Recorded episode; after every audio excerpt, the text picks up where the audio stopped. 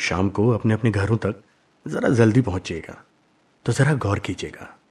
सच संवर कर बैठे चमकते चेहरों पर ध्यान से देखिएगा, उन चेहरों में छिपे स्नेह और ममता को। नज़र दौड़ाइएगा उन जेवरों और गहनों पर, जिनकी चमक आज आपको कई गुना ज़्यादा लगेगी, और महसूस कीजिएगा उन सुंदर चेहरों पर छाए हुए प्रेम को। करवा चौथ है आज।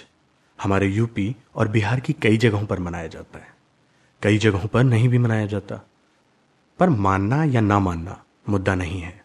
गौर करने वाली बात जो है, वो है स्त्री का समर्पण। आज के दिन जब एक स्त्री दिन भर निर्जला व्रत रहती है तो भूखी सिर्फ़ वो नहीं रहती, बल्कि भूखी रहती है उसकी अंतरात्मा। इस उद्देश्य कि उसका सुहाग अमर हो, उसकी उम्र लंबी हो।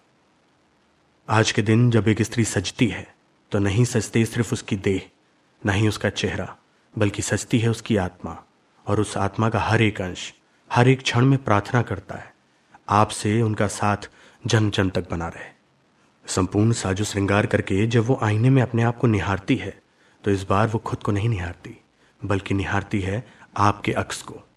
उसे स्वयं में भी आप नज़र आते हैं कभी पूछिएगा उनसे, आज ही पूछ लीजिएगा, शुभ मुहूर्त है। आज के दिन जब वो मुस्कुराती है तो ना सिर्फ़ वो मुस्कुराती है बल्कि उसके आसपास की सारी सृष्टि मुस्कुराती है। और मुस्कुराए भी क्यों ना? इस सृष्टि की आधार स्वामिनी अगर कोई है तो स्त्री ही तो है। जब वो पूरी साज सज्जा के साथ मंगल गीत गाते हुए सखियों और घर की अन्य स्त्रियों के साथ छत पर खड़े होकर चाँद निकलने की प्रतीक्षा करती है तो उसकी प्रतीक्षा में सिर्फ़ प्रतीक्षा ही नहीं होती, बल्कि उन घड़ियों में वो अपना सर्वस्व प्रेम आप पर समर्पित कर देना चाहती है। छत पर चाँद के आगमन की प्रतीक्षा में जब चलने लिए स्त्रियाँ लाइन में खड़ी रहती हैं तो ऐसा लगता है, मानो चाँद के कई टुकड़े उससे मिलने की ललक में पंक्ति बनाए खड़े हैं। स्त्री के अथाह समर्पण का त्योहार है, करवा चौथ। आज आपका दिन है। आप देवियों का, जो हमें जन्म देती है, पालती है, जीवन जीना सिखाती है, और अंततः हमारी आयु लंबी हो, इसके लिए कभी माँ के रूप में ज्योतिया का व्रत रहती है तो कभी गणेश चतुर्थी का तो कभी पत्नी के रूप में करवा चौथ और तीज का व्रत रहती है। तो सभी देवियों को और मेरे सारे दोस्तों को करवा चौथ की हार्दिक शुभकामनाएँ।